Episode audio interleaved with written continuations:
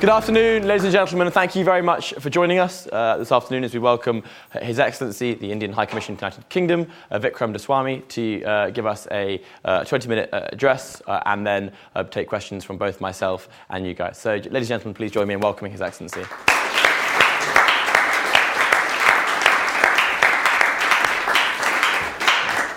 Thank you. Thank you so much. That is all mine. So do you want to uh, give your opening remarks? Uh, right. Your Is this thing on? Yes, yeah. yeah, yeah. Right. Um. Excellent. So, ladies and gentlemen, first of all, thank you very much, Charlie, for the opportunity to be here at this storied union building and to have the opportunity to have a conversation with all of you. Um, I'd like to say this is, of course, a pleasure to be able to address some of the smartest young people in, in the U K, though, of course, I'm sure there's another, another university north of London that might dispute that particular point. But I do believe it is, uh, it is important to make the point that uh, the topic that I'm talking to you about is of interest, I think, to the broader community here in terms of the socio-economic transformation that's underway in India, which I believe is quite unprecedented. Let me explain why I think it's unprecedented. My generation, and uh, there was a point of time when I was about your age, hard as that might be to believe. Uh, for us, the transformation of the time, the the story of the time was the um, the transformation that was underway in China. And what is underway today in India, I believe, is pretty much a significant, equally significant moment that you will see in your lifetimes. And it is indeed, in a sense, possibly even more consequential because it is happening with the greater complexity of India socially, uh, socially in terms of its diversities, and also it is happening in the framework of a democratic system. I think those are consequential points to make. Change, of course, as they say, is inevitable. But we in India have long been accustomed to the idea that change, as and when it took place, was like uh, a trunk call in the old days before we had modern internet-based dialing systems. In, in other words, change would happen, but it would take God's good time for it to happen. And today, however, that is no longer the case. Change is happening both in a context that is unprecedented, but at a speed and a scale that is also unprecedented. And I think this is consequential again. Uh, what do I mean by that? Let's put this in perspective. Um, if you were to look at any society, societies change on the basis of, uh, transformation takes place on the basis of changes in, in, in social structures and social, uh, social systems. Change takes place on the basis of uh, people-centric governance, and change takes place on the basis of economic uh, markers. All three are taking place in India I, in a way that is really, truly unprecedented. And let me outline some of this to you. To do this, however, let me also begin by contextualizing the bar from which it, this change has happened.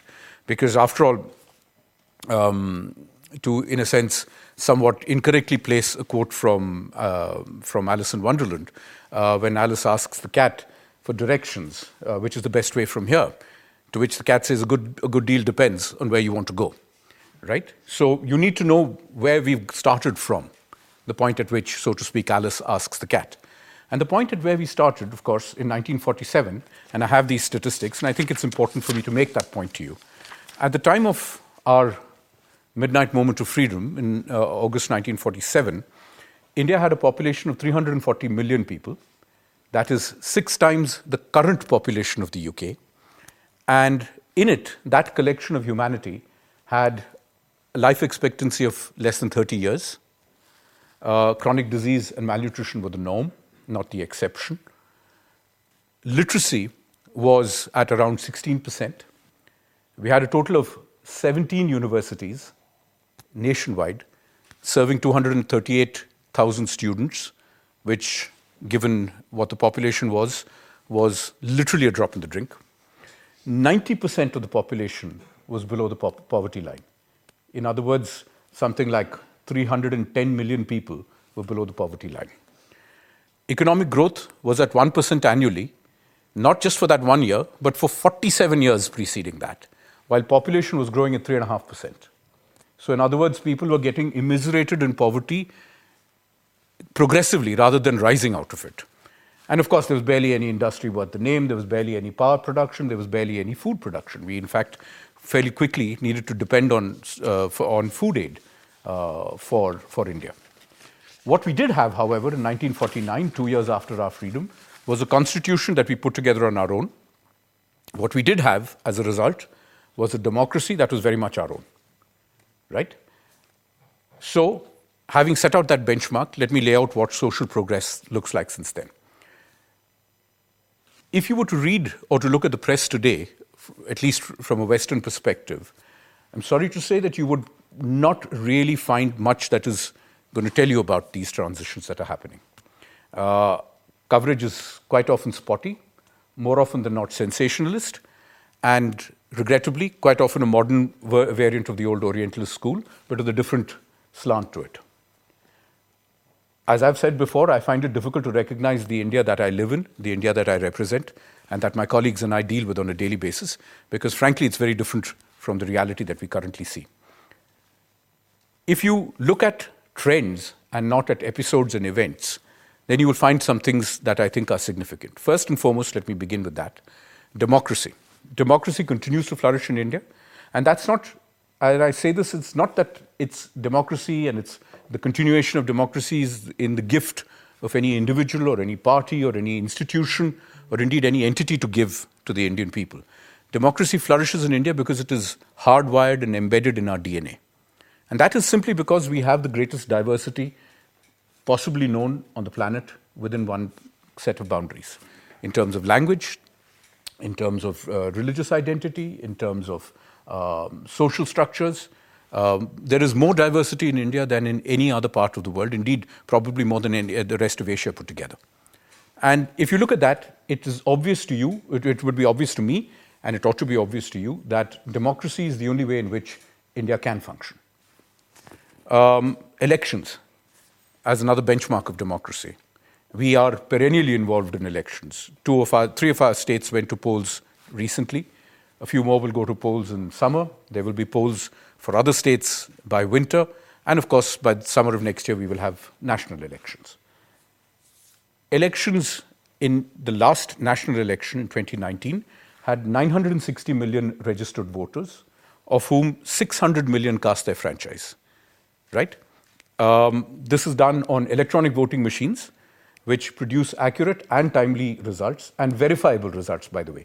Uh, there is a, a, a verifiable paper trail which can actually be assessed if anybody wishes to challenge an election.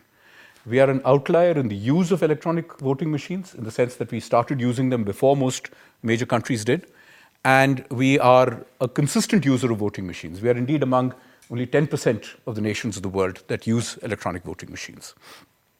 A lot of Western democracies don't, by the way. Our election process is also the gold standard of election processes, and I'm not being boastful. This is a simple statistical fact.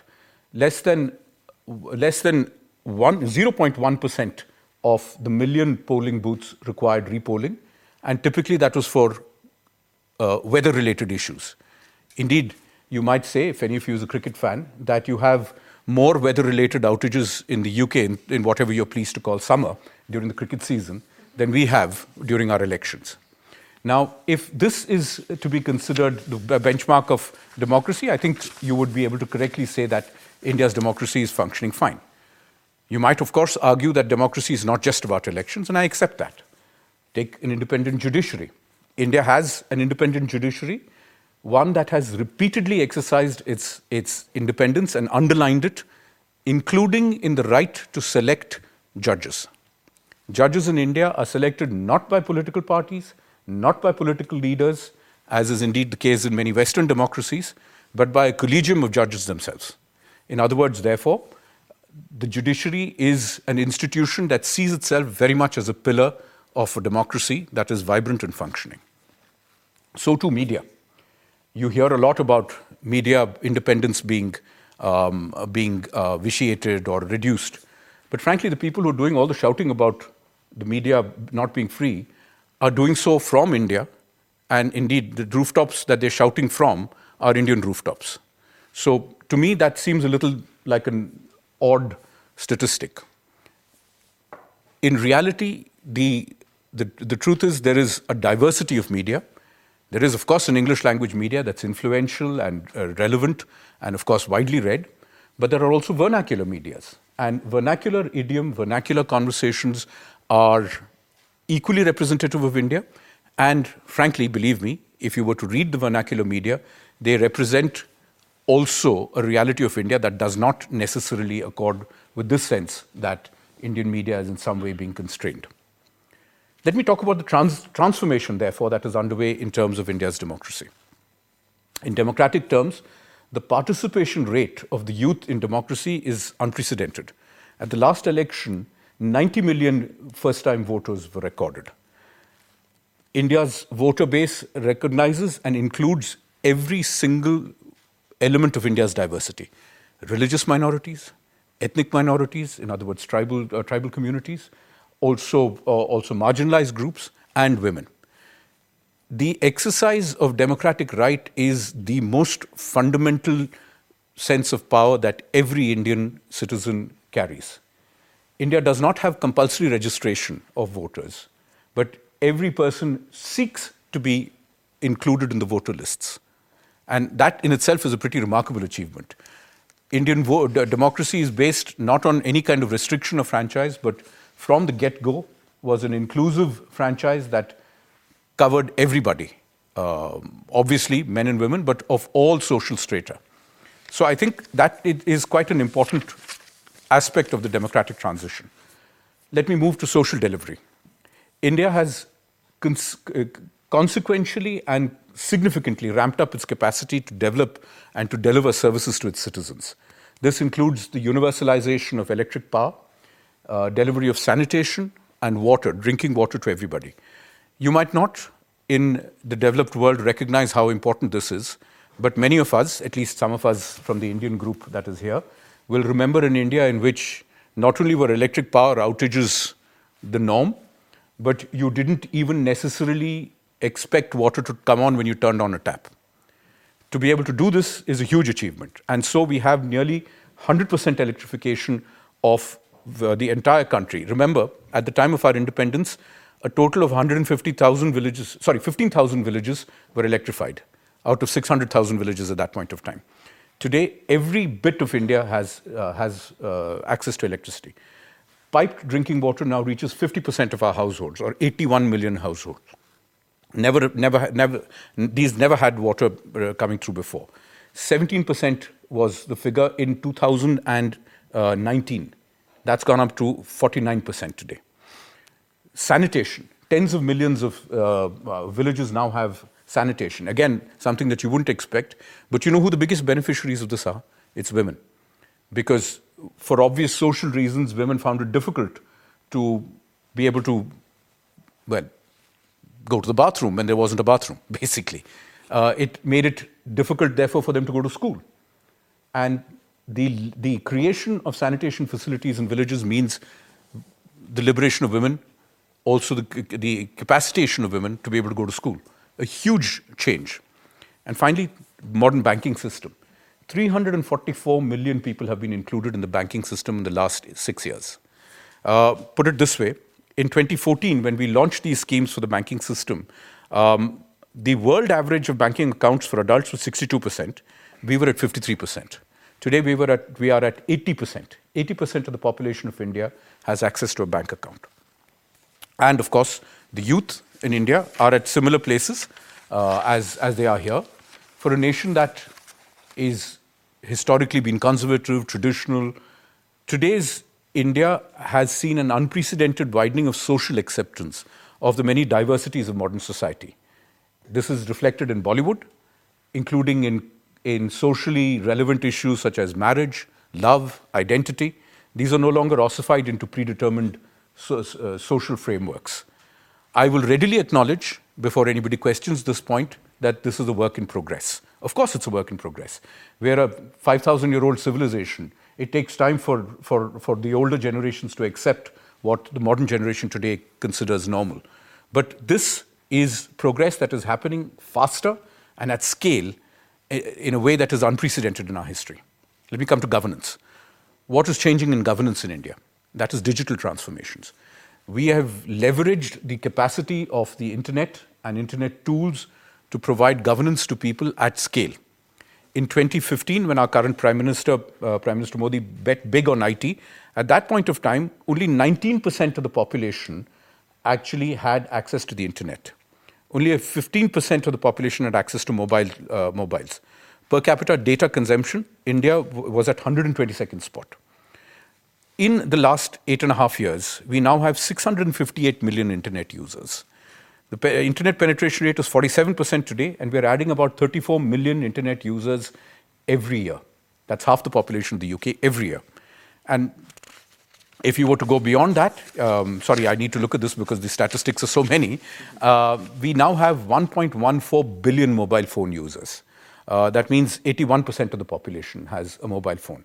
And every year, we add thirty-four million mobile phone users.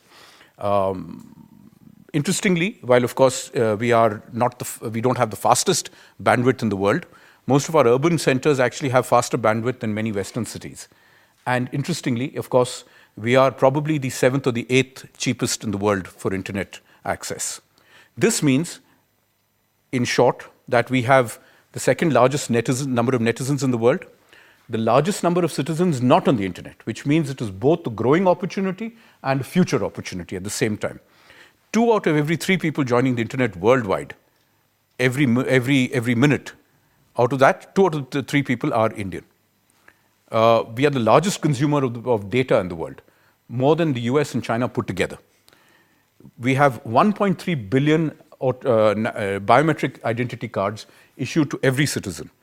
forty-one percent of the world's real-time financial transactions happened in India, at forty-eight billion. We have startups that have been turbocharged. We have the third largest number of startups benefiting from a huge youth population. And of course, we have also the third largest number of unicorns in the world. How does this work in economic terms? Quite simply, it's you will you, as you can see from statistics, from a G D P of pretty much nothing, it took us sixty-seven years to add to come to a trillion dollars, the size of our G D P. It took us another eight years to move from one to two trillion dollars. And it's taken us five years to go from two to three. We are now the fifth largest G D P in the world. And of course, modesty forbids pointing out whom we just overtook. uh, we are, of course, the, the, the fastest growing major economy on the planet at six point six percent G D P growth. And this is something, by the way, that we have continued since before the pandemic. If, as modern crime fiction tells us, follow the money, then the world is increasingly beating a path to India. We have, in the last five years, received five hundred thirty-two billion dollars of investment, which is about seventy percent, sixty-five percent of the total that we have received since nineteen forty-seven, which is which is not only impressive, but it also spans um, both in terms of sourcing, one hundred sixty-two countries, and in terms of delivery, thirty-one states, and in sixty-one different business sectors. So essentially, it means that the world's business entities are looking at India as an opportunity. And why are they doing that? Frankly, for, for, a, simple, for a simple reason. It isn't just because of exports. Exports are rising, et cetera, but we're not, as yet, one of the world's big export powers. It is because our G D P is being driven by domestic demand, right? sixty-seven percent of it comes from within. And of that, a huge chunk of it is coming from this transition that I was telling you about, which is people from rural and peri-urban areas now have money because the internet has enabled them to, internet and internet-based services have enabled them to benefit from the government's uh, provision of, of benefits, uh, social benefits, which come directly to them. And because they now have bank accounts, they are now direct beneficiaries or direct uh, directly access benefits from government, which is creating skyrocketing rural demand. And I think that's the most interesting and fascinating story that's actually happening today. The J C B people tell me, J C B being this big British uh, construction uh, equipment company, they've opened six factories in India. And what Lord Bamford tells me is that the biggest source of demand is people coming straight literally out of rural areas and putting down wadges of cash to buy a J C B backhoe loader because they are now becoming entrepreneurs, leasing out the equipment to be able to build new infrastructure in rural areas, everything from check dams to canals to to to, to, to, to, to facilities. The big driver of this The second big driver of this is youth. The median age of India today is twenty-nine years. Until twenty seventy, we will be the largest young nation on the planet. So this is your cohort of young people, who are definitely not mine, um, who will be transforming India, because they are the ones who are demanding new products, new services, and a new way of looking at India. And I think that is remarkable, because they are also powering the largest rise of poverty, uh, out of poverty uh, on the planet. four hundred fifteen million people, and this is not my statistics, this is the U N D P statistics, four hundred fifteen million people were lifted out of poverty in the last sixteen, seventeen years. Uh, multidimensional poverty is down at its lowest levels ever in our history. And for those of you who worry about inequality, as you should, um, the Gini coefficient of inequality now is zero point two nine four percent. Uh, so therefore, you can actually see how access to food, eight hundred million people are receiving uh, subsidized food ever since the pandemic. You can see how uh, access to funding, you can see how access to the internet, all of this is enabling an explosive change in social, economic, and governance terms in India. And I think that, frankly, is the story that should be most relevant to friends in the U K. Along with the fact that, if you, if you look at it, where it's also being matched by a nationally driven effort, and I must emphasize the point that it's nationally driven, to reduce the carbon intensity of our growth. Not because other people are telling us to do so, but because we recognize that all of us, in particular poorer citizens in our country, people living in climatically, uh, climatically fragile areas will be great, at greater risk. We stand to lose as much, if not more, than anybody else from the adverse effects of climate change. This is even though at one point eight tons per capita, our emissions are a fraction of larger economies. And again, I needn't mention which ones. But we have met our Paris commitments of twenty fourteen to reach forty percent power from non-fossil sources. And we did so eight years ahead of schedule. We have now, we said we would reach this by twenty thirty. We've reached it by twenty twenty-two. We intend now to go up to fifty percent renewables uh, by twenty thirty.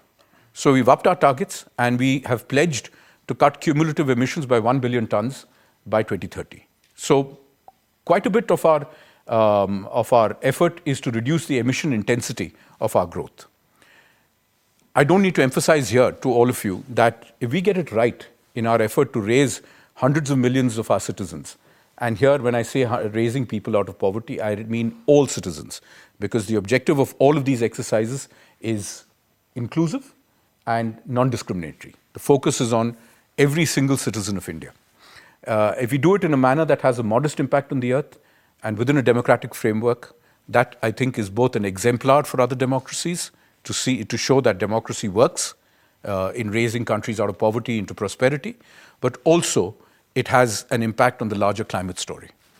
And so that brings me to my final point. What should matter to you as young and, I trust, idealistic people is that the true benchmark of change in India is more intangible than anything tangible in the statistics that I told you. And what would that be? Well, if you talk to young people in India today, including, I'm sure, in the cohort that is here from India, you will find that they are confident. You will find that they have um, a positive, in fact, I would say, a sense of certitude that their lives are going to be better than those of their parents, that they will have um, uh, more comfortable, more productive, and more materially rewarding lives than any other of, of their ancestors. And indeed, there is empirical evidence for that, that generation on generation since nineteen forty-seven, the quality of life of each succeeding generation of Indians has been better. But I believe this young cohort who's, who now represent India and are well placed to take the reins of our country uh, from, from our generations, they will actually come from an India that is very different from anything that ever existed before. That confidence is visible everywhere. And I encourage every one of you, those of you who haven't been to India before, that this is your opportunity to go and see what aspiration and what hope and what expectation really look like when it's multiplied into one point four billion people. Thank you very much.